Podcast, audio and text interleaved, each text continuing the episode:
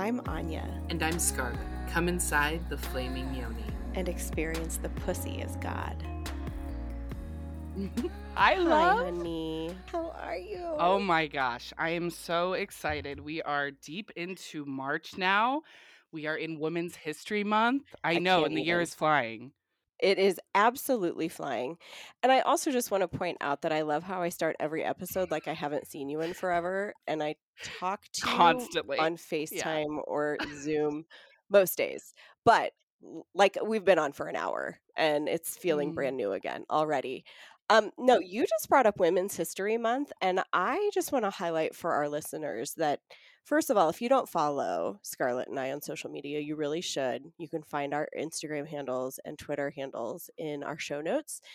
But I would like to highlight for you that very recently, our dear Scarlet has decided that she's willing to show her face on social media.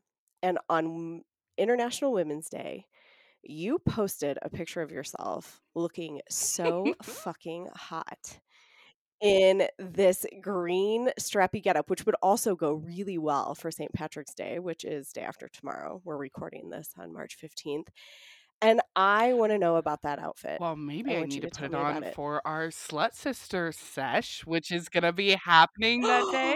oh, yeah, we have our first Yes. Slut Sister happy hour on, St. Patty's. Yes. Okay, so that's a that's a request. Please wear that. And yeah, uh, I am really excited about putting my face out at a pace and in spaces that feel good to me. We've talked a little bit uh, on the show about this kind of gradual uh, uncovering that we've been doing. I mean, I remember when you showed your face on your Insta the first time, I texted you immediately. First it was time, like yeah. huge, huge, huge. So, um, yeah, that lingerie set is incredible. It is from a- brand called Nip Slip, good. which I was at an event and I saw like this gorgeous, gorgeous lingerie set on a woman, and I was like, "Is that like I dropped some high end brand?" And she was like, "No, this is Nip Slip. It's a female owned brand, black owned brand." And I was like, "Oh, I need, I need, I need this, need this in my life." In Um, so Nip Slip Need. has these beautiful pieces. They're usually multi-layer. You've got like your garter and your uh, harness, and like every piece on it is just immaculate. Um, this is not an ad. I am an affiliate with them, so I can save you a little coin and get me a free lingerie set a little bit quicker. Um, but I really would love for you guys to check them out. It's nipslip.com. And I have a code. The code is what else would it be? Salacious. So if you put salacious in at checkout, Mm. you'll save 7%. And yeah, go go and check them out. But Anya, I am I am Mm. like freaking out right now. This is what we're about to do. Are you so excited? For I like truly believe that what we're doing right now is groundbreaking for like so many there's so many Yeah. levels for why it's groundbreaking. But here I am sitting here recording this with you and my healthcare provider is here with us. How cool is that? Like It's so amazing. I mean, you texted me first thing this morning, and I'm like, I'm like so excited for tonight. And I get it because, you know, what the vast majority of us don't have is a healthcare provider that we can be fully transparent with about our movement through a non normative lifestyle, a sexually open lifestyle. And it is it is groundbreaking to be able to do that, to be able to bring a conversation to our listeners with somebody who is not afraid to hit these hit these topics and to address all of this stuff and i couldn't be more excited for you and for our listeners and for myself let me formally introduce you to my sexual health care provider, Maggie White. She is a family nurse practitioner and she brings 12 years of experience in community health and HIV primary care and research and is certified by the American Academy of HIV Medicine and and as an HIV specialist. Her other clinical interests include hepatitis C, sexual health, and gender affirming care. Throughout her career, Maggie has shown an unwavering commitment to providing high quality, personalized care. She's a perfect addition to the team where she works, and she has an undergraduate degree in biology from the University of Texas at Austin and in nursing from the University of Texas Health Science Center at Houston. So, without any further ado, hey Maggie, welcome to the Flaming Yoni. Hi, ladies. How are y'all? Happy St. Patrick's Day Eve Eve. Oh my gosh, we're so good. And we are only so good because you're here with us tonight. And we're so excited to talk with you.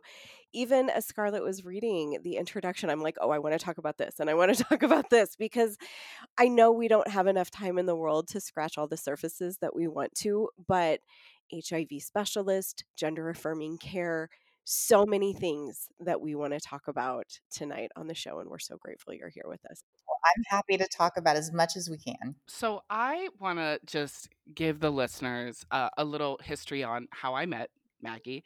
Um, you know, I have been in you know what we call the lifestyle. I have been pursuing sex uh, through non-monogamy for several years now, and I've always had a really strong desire to be ethical and to take really good care of myself.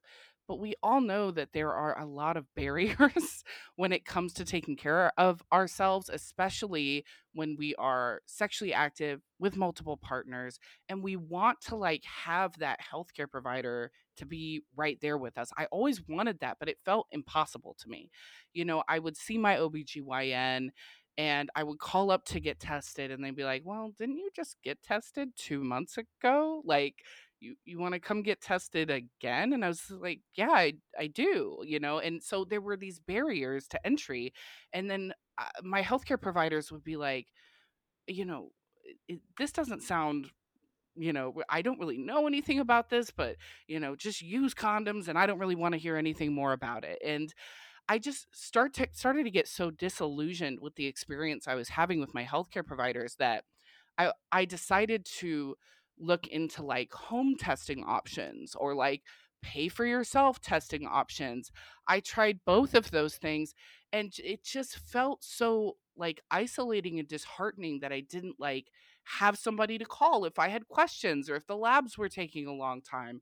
And so like even though I was so kind of discouraged, I made a decision that I was going to try again. And the reason why I wanted to try again is because I had be, been become aware of PrEP for HIV prevention.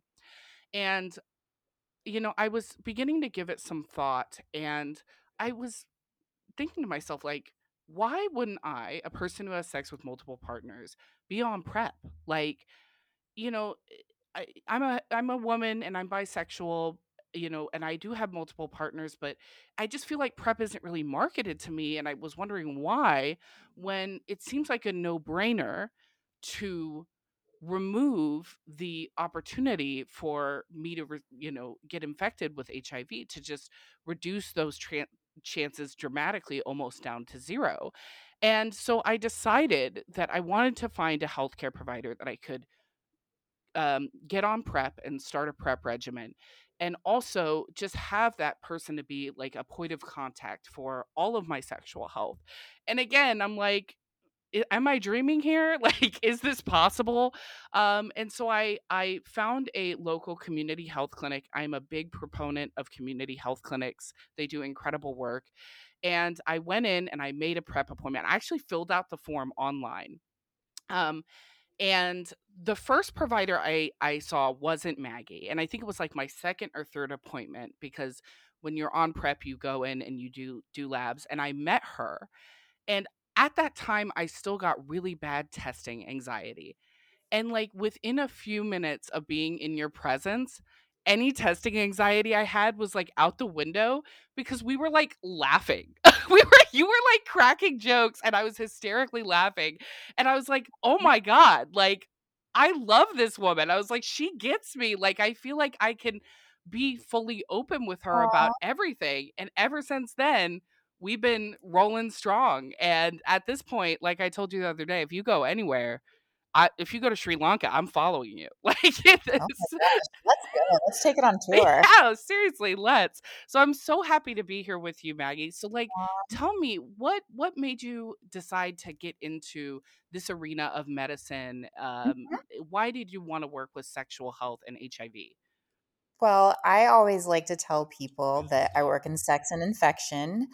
And I mean, th- that just sounds so much cooler than cardiology or, or like GI. I mean, what am I going to sit and talk about cholesterol all day? I mean, sex is so much more exciting, but you kind of, or you alluded to it in the beginning. I'm an HIV specialist, and I think HIV has, because it was sort of a, almost like in the 80s, it was like a misfit um, specialty because HIV was a disease that was, that was affecting people that society didn't like. The the gay men, you know, trans people, sex workers, people who use IV drugs, a lot of different things like that. And so it was a patient population people didn't want to touch. And then the people that wanted to take care of them were kind of separated from from everybody else in mainstream medicine. So I, I think that field in and of itself, it just we're wired a little bit differently, I think, than than mainstream medicine. Now the caveat to all of this is I think mainstream medicine, you know, writ large should be offering PrEP, which stands for pre exposure prophylaxis. So it's HIV prevention. So I don't think it should be a niche clinical thing, but it still is in a lot of cases. Um, but yeah, so I started off working in HIV. And um, with HIV, because it's a sexually transmitted disease, there's other sexually, sexually transmitted diseases because it disproportionately affects non-conform gender non-conforming people, transgender, especially trans women, the the incidence of HIV is sadly much higher than the general population. Mm-hmm.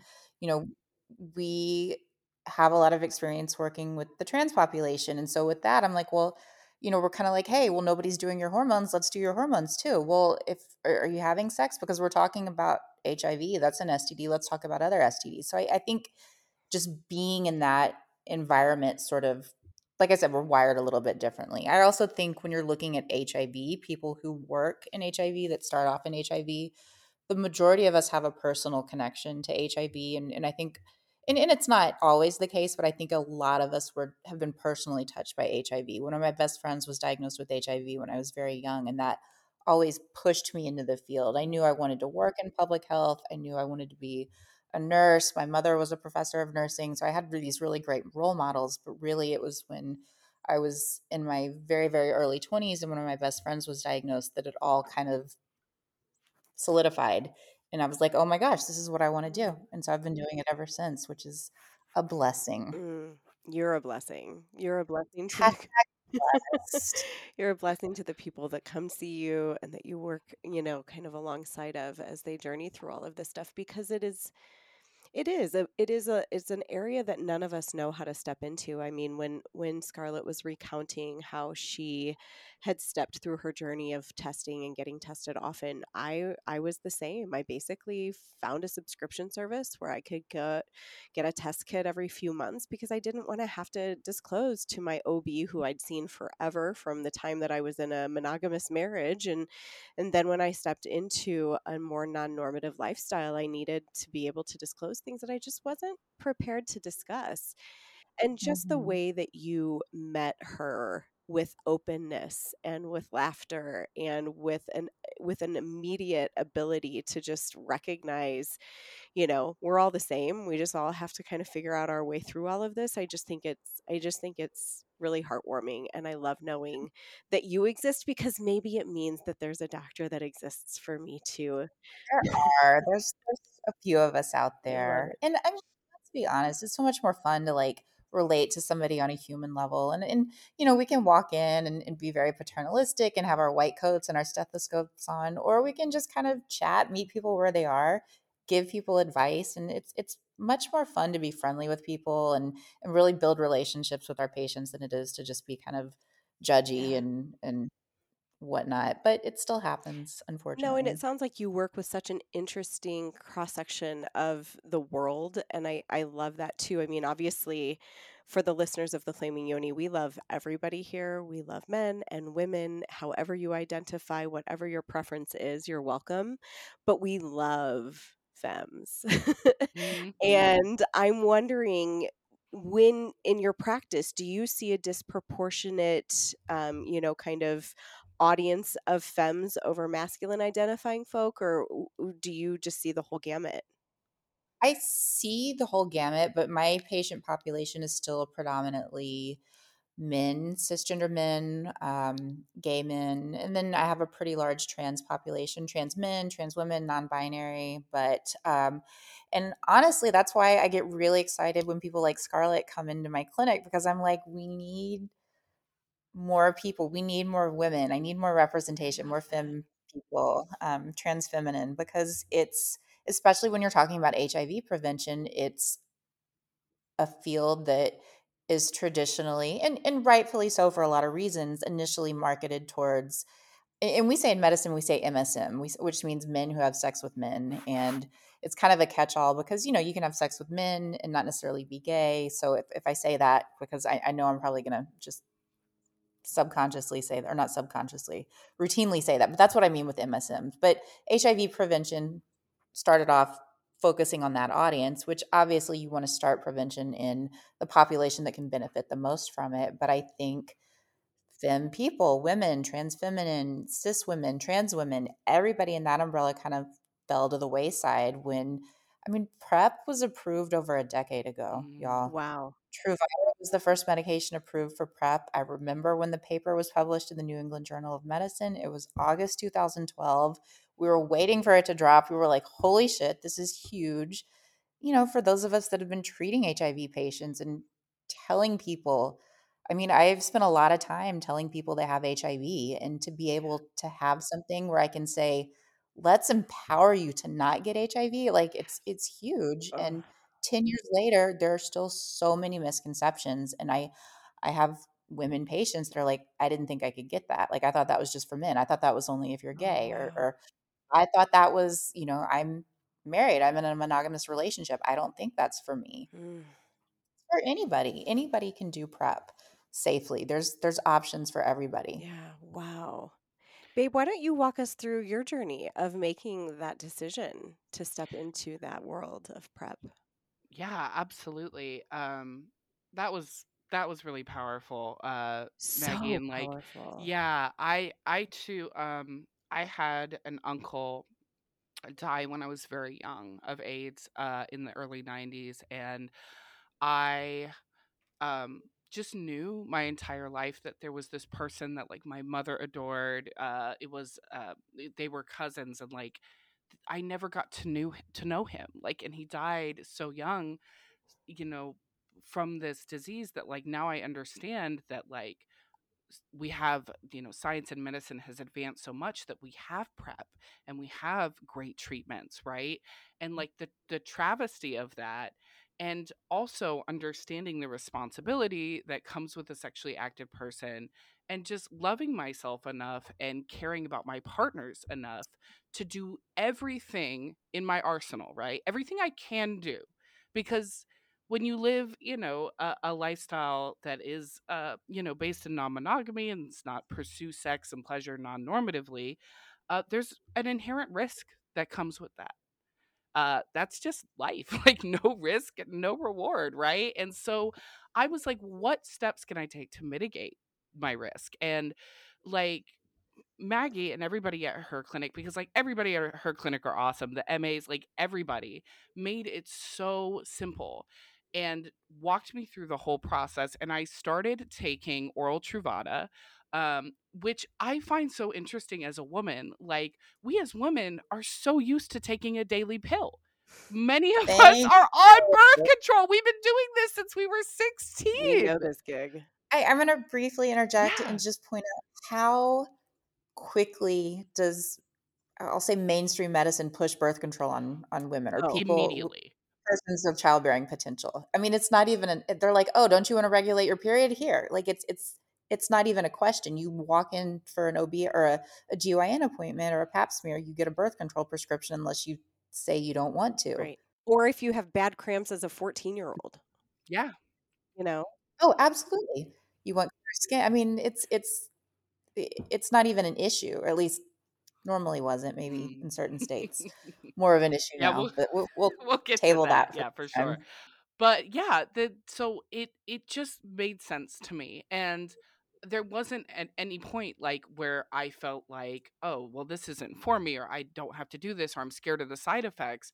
I have had zero side Mm. effects None. Mm. And Love working it. with Maggie, we talked about the fact that I was eligible for um, the injectable prep, which is called Apretude, right, Maggie? Yes, I'm trying to impress you so much. Okay, so so. Maggie, tell us a little bit about Ap- Apretude, which is the prep I'm on. Apretude, which is the prep you're on, which you pronounced perfectly. And as many of you know, in medicine, we like to use a lot of big words. We give everything multiple names. So the generic name for Apretude is cabotegravir. It's the same thing. We just, it's all smoke and mirrors. So you think we're much smarter than we are. But Apretude was approved a little over a year ago. So it was January 2022. It might have been December 21, but it was right around there. And it is the first long acting injectable medication for treatment of PrEP. It was actually found to be superior to Truvada. So Truvada was the first, the oral daily medication in HIV prevention. But you know, when they looked at the clinical trials, um, it, it really by and large, the people on the pill arm who did get HIV, it's because they weren't taking the pill. So um, compliance. I mean, you have to. I tell my patients, you got to put it in your mouth and swallow. Anyhow, Apretude, so it's an injectable medication. It is a booty shot and it's over 99% effective. It's very safe, it's very well tolerated, and it's a shot once you get on the uh-huh. maintenance period. It's every two months. In the very beginning, you get one, and then you get the second one a month later. And after that, you come in every two months. So it's six visits a year. It's, I mean, it's quick. It's it's as long as it takes, you know, for you to drop your pants and get a shot and then walk out the door. We do do HIV testing at every visit because that's really important with any type of prep is to make sure that you're you know monitoring HIV status and I I truly believe that prep it's not just the prescription. It's not just writing the pill, it's not just giving the shot. I think it's very important to have those conversations about sexual health and not like hey, you're in a rush, you need to get back and work, let me sit and like poke and prod, but just also make my patients know that we're here as a resource. And do you have questions? And do you need to screen for other STDs? And are you getting the right test? Are you getting a throat swab for chlamydia and gonorrhea? Can you do a rectal swab? Like, it still blows my mind that those aren't the norm as far as, as STD testing. But yeah, we try to be like a one stop shop for sexual health and really, I mean, my the the phrase I always try to use with my patients is my job is to teach you the good, the bad, and the ugly, and it's your job to decide what you want to do. I just want to make sure that y'all have the information to make those choices and make the best choice for you. There's no right or wrong answer with prep, but you know, if you want to do it, it's here, it's available. And we do um we do have some questions that our community submitted specifically about prep. Love it.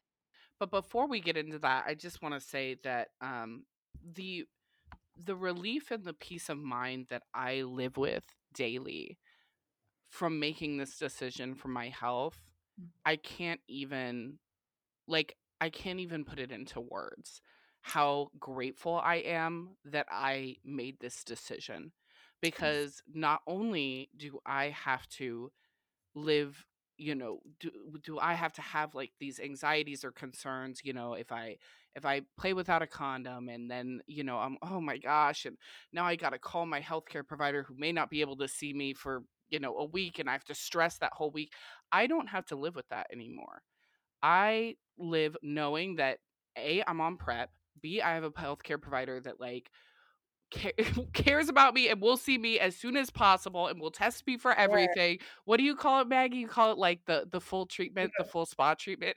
Oh, like yeah, we'll give you the full spa treatment, the deluxe package, The works. deluxe package. Which I think another thing we need to discuss is kind of what is normal, right? Like, what is the deluxe package versus what's the normal? Because people always think they know what, you know, like everything they're getting tested for, but it's like a couple things, you know? testing is important and i think that's why if you're seeing a healthcare provider who isn't asking you about your sexual activity when they're doing std testing if they're just picking off a prefix menu of the std tests they run on everybody they're doing you a disservice and it's i get it it's hard to like just walk in a room hi i just met you let me ask you about everything like what do you put where and what do you let people stick where in you and and you know what kind of symptoms are you having Oh, by the way, oh yes, my name's Maggie. That's right. I'm sorry, you didn't catch that the first time. So, do you have anal? Do you top? I want my healthcare practitioner asking me questions like this when I say, I want to be tested every few months, you There's- know?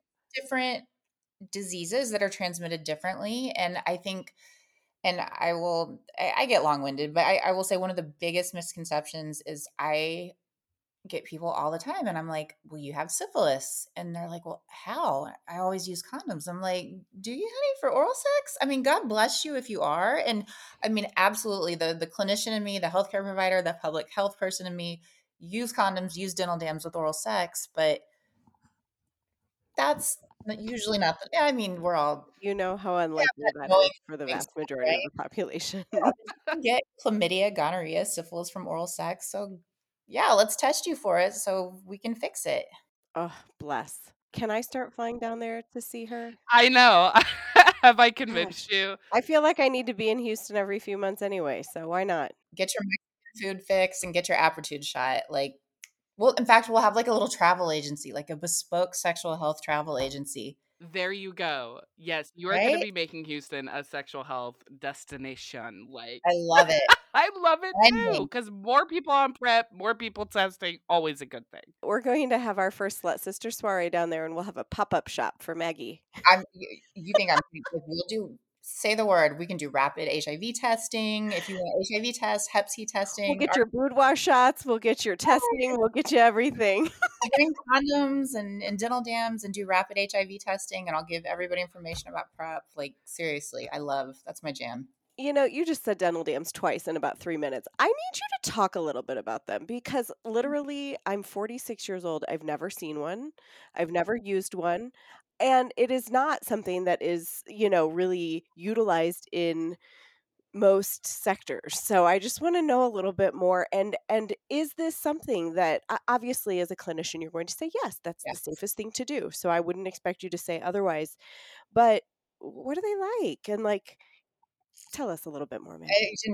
Y'all can't see me rolling my eyes on the camera. I, I kind of think of dental dams, and I mean, my God, I can probably count on one hand the numbers of times I've seen the number of times I've seen them. It's all been in a clinical setting, but I kind of think of them like anchovies on pizza. They're really not for everybody. Most people don't like them, but I just want you to know if you're coming into my pizzeria that that's available. It's on the menu, and every now and then I get somebody that wants anchovies on their pizza, and I'm like, God bless, you know, Good. good Yeah. for you. It's basically like a big piece of plastic that for somebody it's it's for oral sex that's not going to be you know with a phallus essentially so you can just lay it over anything um you know vagina well vulva um, you can use it for rimming so anal sex or oral anal sex tossing salad medicine still hasn't come up Hey, I might be in for that one. right? And you can just cover it up, and it, it, it's a barrier. It's a barrier, just like a condom. It's you know something that prevents transmission of anything um, from you know vulva to mouth or fecal oral we call it which is a terrible sounding term. Again medicine still is really behind on the terminology with stuff like this which is funny because i kind of it's and I don't, this probably isn't the right term to use but it, there's a lot of code switching depending on who i'm talking to and like what terms am i going to use because if i sit down and i'm like well are you having like um you know anal oral contact or receptive anal intercourse and it's just like you know crickets so They're like, what? What are you? being able to use the right terminology i'm giving a very long-winded answer about dental Yeah. dams talking No, about- that's okay. Because my follow up question is: Is Saran wrap fine? there hasn't been as far as i'm aware in the literature a really great study like looking at saran wrap versus official dental dams but there is still some sort of barrier Yeah, um, nothing. saran wrap it's not regulated but if if in a pinch if that's something you want to do to give yourself some extra protection and you're sitting in the kitchen You heard get it the here. honey like go for it You heard it. DIY dental dams. DIY from Ladies and TFY. Yeah. We got you. We got you covered. All right. So back to actually more serious questions. Well, I think it would be a great time to move into some of the questions from our community, but I just really wanted to emphasize if you are listening to this, especially if you're a femme, but if you're anybody listening, I have made myself pretty much available on my socials. If you have questions about prep that you would like to have from somebody who has been on it for almost two years and plans to be on it well into the future, reach out to me. I am more than happy to talk with you about it because we really should be seeing this so much more commonly and folks should feel assured that like this is a great step that you can take because like I want to see HIV ended in my lifetime. Like I I want to see the transmission of HIV ended in my lifetime and we can do that now. We you know, we don't have to wait for a cure. We can end the transmission with PrEP. And you know, with people who are HIV positive, you know, seeing excellent providers like Maggie and you know, taking their med- medication cuz before we go into this, will you talk a little bit about undetectable equals untransmissible? Yeah. I'm like sitting here, I'm getting ready to blurt it out, but you beat me to it. So, yeah, HIV prevention and Scarlet, you are 100% correct. We have the tools today. We could literally stop HIV today. And the way we could do that is by everybody knowing their status. That's the number one thing because if you are living with HIV and you know your status, then that empowers you to go get treatment. And HIV medication, it's believe it or not, it's the one aspect of healthcare in the United States where probably you don't have to worry about paying a copay for that medicine. We can get you a zero dollar copay, and there's money and there's funding involved, and it's kind of how healthcare should be. So cost shouldn't be a barrier, but when you get on your medication, you become what we call undetectable. And we know when you are consistently undetectable and you're taking your HIV medication, you cannot transmit HIV, which is huge. If you know your status, you get on treatment, you stay healthy, you're going to have a long, medically boring, healthy life, and you're not going to transmit HIV sexually. Conversely, if you find out your status and you're not living with HIV, if you know that you're potentially um, and I hate using the term at risk because it sounds risky, but you could be exposed to HIV. Or if you want to protect yourself, get on PrEP. And if everybody was on medication or on PrEP, HIV would be dead in the water. It wouldn't have anywhere to go. I would be out of a job. I'd love it. I would, well, there'd be syphilis and gonorrhea. So I'd probably, and high cholesterol. I'd, I'd have to pivot. Oh and I would be okay. Wow. I mean, so Awesome. much stuff to consider. And and like Scarlet said, we did get a, a handful of questions from our community. Some of them I feel like you've probably answered a little bit with the PrEP piece, but somebody had asked what risk profile or activities put one in the recommendation to use PrEP. What would you how would you answer that? That's a really good question because I think that was one of the biggest barriers for PrEP um, because the CDC guidelines initially had this like very um, concrete set of quote unquote risk criteria and they're like this is who we recommend for prep. Um, you know i've always been of the mindset if you want it you can have it. My job is to make sure you're not paying an arm and a leg for it and prep should be free for the majority of people um, and that you're doing it safely. So i personally don't care what somebody's risk criteria is. Um, there's some places that, and I, I, think one of y'all alluded to it in the beginning, or I think it was you, Scarlet, like going to the doctor or the, your physician and asking for STD tests, and they're like, "Why do you need it?" I, I think that's a pitfall we have with preppers. People are like, "Well, why do you need it? Why why are you asking me for this? Or why do you think you're at risk for HIV?" And truly, you don't need to be at risk. It's whatever you think. I don't care. I don't have a checkbox. I'm not sitting there with some weird algorithm like, yes, you're worthy, no, you're not. I want you to know about it. And if it gives you peace of mind and you want to do it, get on it. And if you're seeing somebody that says you're not a good candidate for it or that you're not you know active enough or, or something and if you still want to get on it then find somebody else because somebody should be out there to prescribe absolutely. I mean i feel like this is a pretty basic question but at the same time i think it's a good question. Um, one of our listeners has asked if you mostly use condoms and are regularly tested is prep necessary? It's not necessary. I mean we know condoms can prevent hiv infection. Um, you know I, uh, I tell my patients all the time condoms can break um, condoms can somebody can take one off and maybe the other person doesn't even realize that mm-hmm. um, you know sometimes we can get started and then go oh shit we need to use a condom and then you know there could be like a little slip up in the beginning and sometimes condoms don't seem like the best idea until the next morning and you're like mm. so there's always a little bit of gray area however i mean if somebody consistently uses condoms that's a very effective method of hiv transmission in of itself so i think as long as people know what their options are. I certainly don't think everybody has to be on PrEP, but there are so many people that are on condoms and on condoms, on PrEP and use condoms. Um, you know, because condoms yes. are going to prevent other things. Sure. PrEP's only going to prevent HIV, but that's that's a big one to prevent. It's a big one, yeah. I think the last Yeah. question that came through for the PrEP piece of things Mm. was around either possible side effects or contraindicators with PrEP. So there's three different medications that are currently approved for PrEP in the United States, and I'm going to use their brand names. So there's two pills, there's Truvada and Descovy, and then there's the injection, which is Apretude. And each one has its own limitations and contraindications, but generally speaking, if you are, and it's not even an age limitation, like oral PrEP, it's a weight limit. You have to be 75 kilograms, which is not a lot. So, I mean, you can be a teenager. Of course, there's other laws involved with with minors, but um, there's no restrictions. I, I, mean, really, it just depends on what is right for you. Um, I will say that anybody that has receptive vaginal sex, um, and, and again, I'm using kind of broad terms for simplicity. Descovy, which is the new newer oral PrEP, which is very similar to Truvada, does not technically have the approval for that yet. So, me, I'm a cisgender female, I'm a cisgender woman, and if I go in and I were to ask my physician for PrEP, if I'm having receptive vaginal intercourse, then I need to go on Apretude or Truvada. Um, so, there's a few limitations, but again, most people can tolerate these medications. And again, these are medications. I mean, Truvada was approved in maybe 2004 for treatment of HIV. So these are medications that have been battle tested, so to speak, in very, very sick patients. And it's very well tolerated. The side effect profile is very low. And the other thing is, is I tell people on PrEP, you know, if you get on it, you have the luxury that my patients living with HIV don't have. You can stop.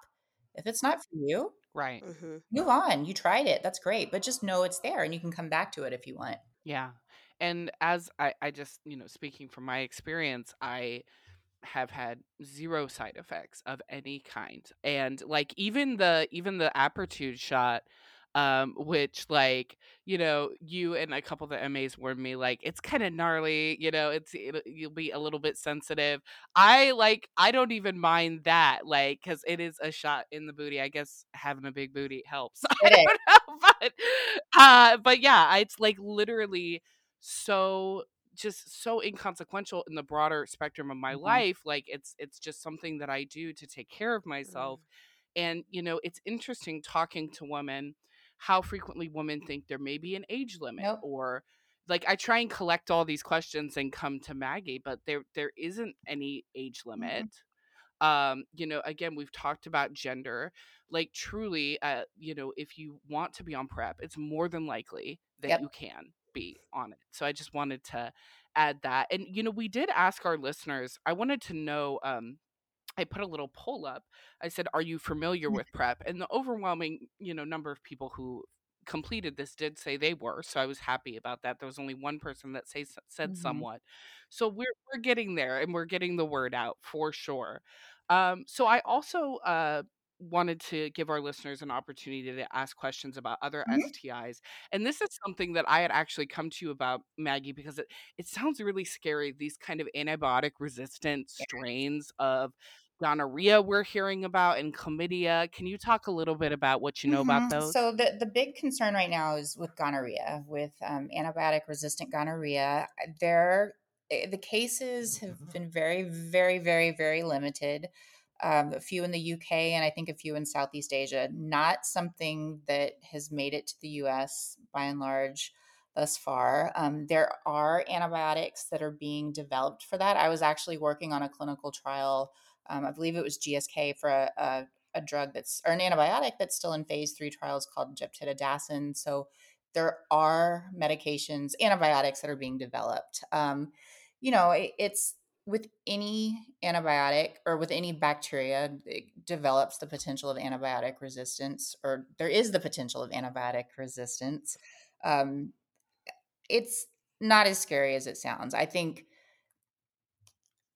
I think people get very wrapped up about antibiotic resistant gonorrhea, which is terrifying for sure, but there's a large section of people that will go to their physician with a little sniffle and immediately demand a Z-Pak and have no compunctions about, you know, drug resistant respiratory infections and, and macrolide resistance that a Z-Pak can drive. So, you know, on, on the large scale of things, it's not prevalent yet here in the United States.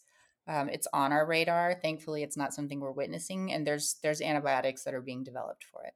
Awesome. Thank you so much for touching on Mhm. that, Maggie. And here's another question that a listener submitted. Um, can you speak on the levels of transmission of HSV2 from oral sex? For example, if the receiver has HSV2 on their genitals, how likely is transmission to a partner giving them oral? So HSV2 from from genital to Mhm. And. I, I think with HSV, that's an excellent question. And my disclaimer with all things HSV is that the data, like the actual percentage, is garbage. It's there's just so many wild cards with it. Um, however, we think of HSV 1 and 2, right? So HSV 1 usually being like cold sores, which is not sexually transmitted typically. I mean, you can have kids with cold sores because you can get it from sharing a glass with somebody. Um, HSV 2 being genital herpes. And I think we think of them as very compartmentalized, but Scarlet, you did an excellent um, example, or, or your listener gave an excellent question. Um, floating the idea that mouths and genitals do can and will come in contact with each other. Do in So you fact, yes. can potentially have HSV1, you know, other places in the body, HSV2 in the oral mucosa, the mouth, fancy word for mouth. Um, generally speaking, though, I mean, one does tend to stay in the mouth, two more in the genitals. However, anybody with active lesions, and lesions, Mm. again, it's a fancy word for just a herpes sore. Um, even though if it's on their genitals, you don't want to go into that thinking, oh, well, I won't touch my genitals with their genitals, but I'll touch my mouth with their genitals and this will protect me. I mean, you're you're still at risk. Anytime there's there's tissue, skin Mhm. Or mucosa, you can get Mm. it. I have two final questions for you. I mean, we could I I'm just so lucky cuz I I get gonna say we could do this see you hours. every month or every other month cuz we could definitely talk for hours. Nah, I got to rub that in for Anya over here. But I have two final questions for you, Maggie, and I, I can't thank you enough for your time tonight. The the first one is from me.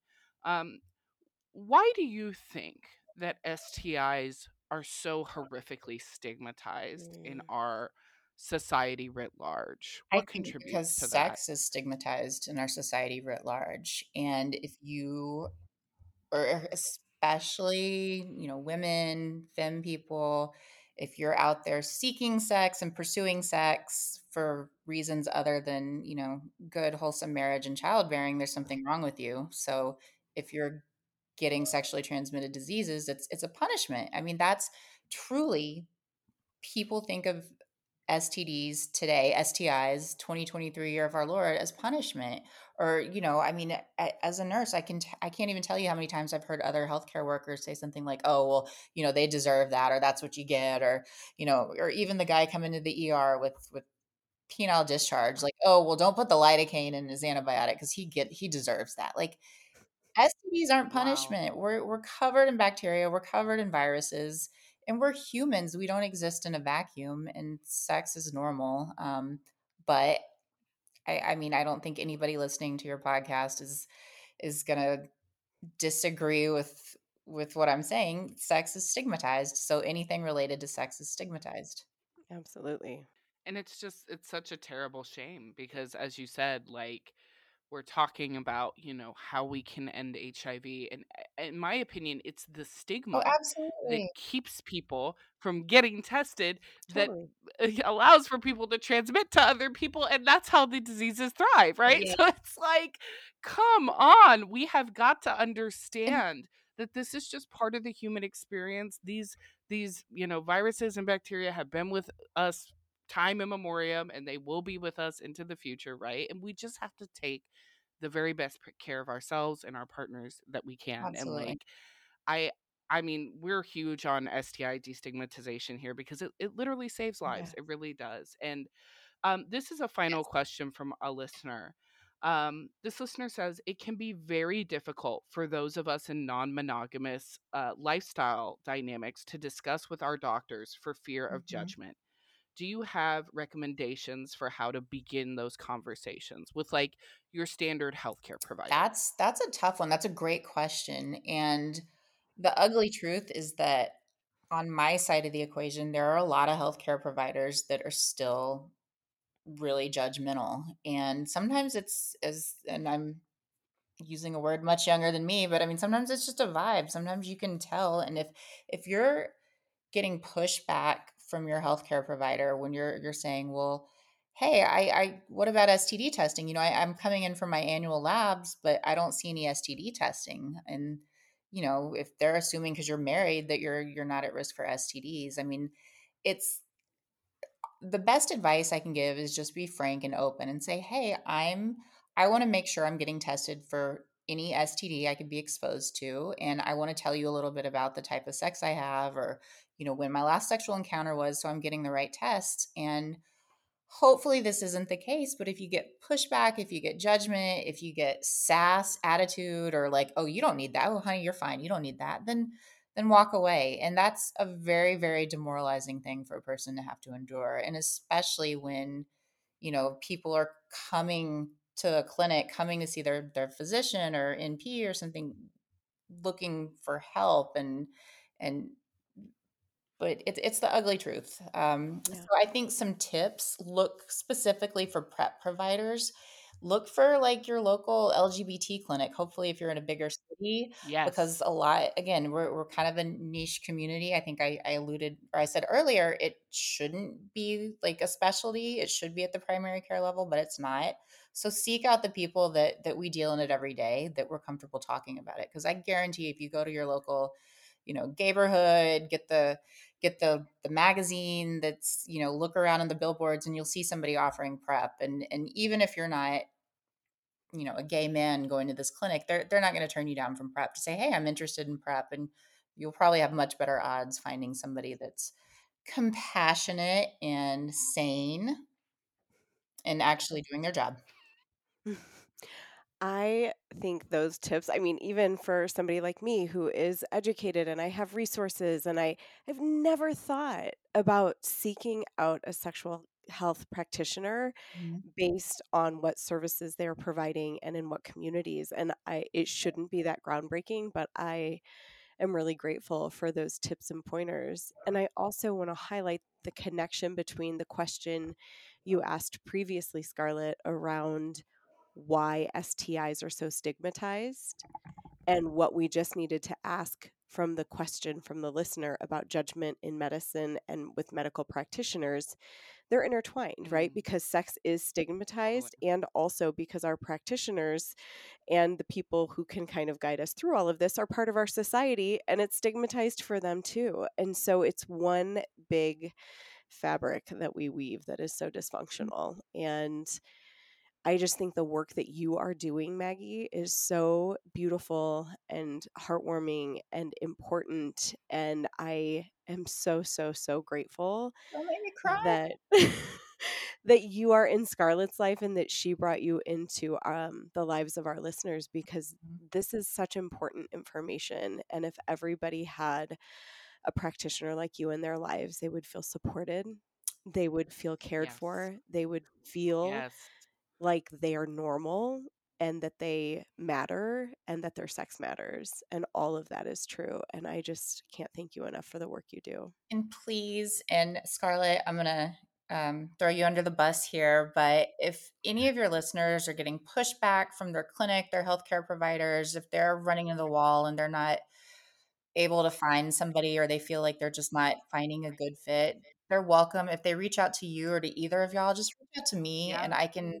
I can do a little sleuthing around, find somebody in that part of the country, or see about telemedicine opportunities, and I can help at least mm. answer questions, point them in the right direction.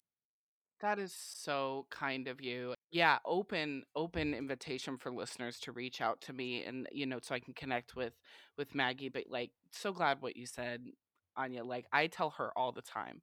Like you're amazing. I I don't know how I hit the lottery with you, but like I I truly like am so taking care of you. Take such excellent care of me, and I thank you all the time. And you're like, I'm doing the bare minimum, but I'm like, no. You're not. I do want to just brag really quickly that my whole office adores Scarlet. She is a delight, and whenever her name is on our schedule, they are always so happy. And she usually comes at the end of the day. So everybody's like in a good mood. They're like, Scarlet's coming in. We know our last patient's going to be just like wonderful and a great experience. So thank Doesn't you. she for all- just carry She the most amazing energy with her? does, and we're always just delighted. Oh. Oh my god. Like seriously, if this is not your STI testing experience, ladies and gentlemen, you are missing Yeah. out. That's all I have to tell you because I just get to I do. I get to skip into Maggie's office and we have a great time and we chat and we catch up and I have zero testing anxiety. I don't have to live with that. I know I'm going to be cared for and all of you deserve that as well. mm. Like there are incredible healthcare providers like Maggie out there who will, you know, give you that same care and attention. So We'll find them. Maggie, thank you so Thank you much for coming on our show. pleasure. Thank You you. ladies are amazing. Thank you for pivoting to slightly less sexy conversation. Like, No, this isn't this is what allows sexy conversation to take place. I love it. There you And have it. please, if I can ever be a resource, I'm here. Oh, Well, we'd love to have you yeah. back maybe in a couple of months. We'd love for you to be uh, the resident, 'cause, I mean, Oh, who else would be, but the resident, you Anytime. know, healthcare provider of the yes. Yoniverse. Oh my God. So maybe Putting we'll that on have my you back. CV. Mm, we are so thrilled. Thank you so much, Maggie. Well, much love to y'all. Have a lovely rest of your week, and thank you everybody for for the high school biology class I just subjected y'all to. uh, best biology class ever. I have a 14 year old going through sex ed and it is abysmal. So Mm, if he were allowed to listen to this show, I would have had him listen to this one. mm. But uh, anyway, thank you all for listening. We are so glad that you joined us this week in the Yoniverse, and we would love to hear from you if you have any other topics you'd like to hear about. If you're interested in coming on and talking with us, we're here and we love you, and we're so grateful that you took your time to spend it with us. So thank you so much. Take great care, everyone. Bye. Thanks for spending some time in the Yoniverse with us. We adore our listeners and we'd love to connect more deeply with you. Find us on our website, theflamingyoni.com, and our socials are in the show notes. Before you leave the Yoniverse, be sure to give us a five star rating and don't forget the review. Your feedback means the world to us. We can't wait to light your world on fire next week. And in the meantime, stay sacred. And stay salacious.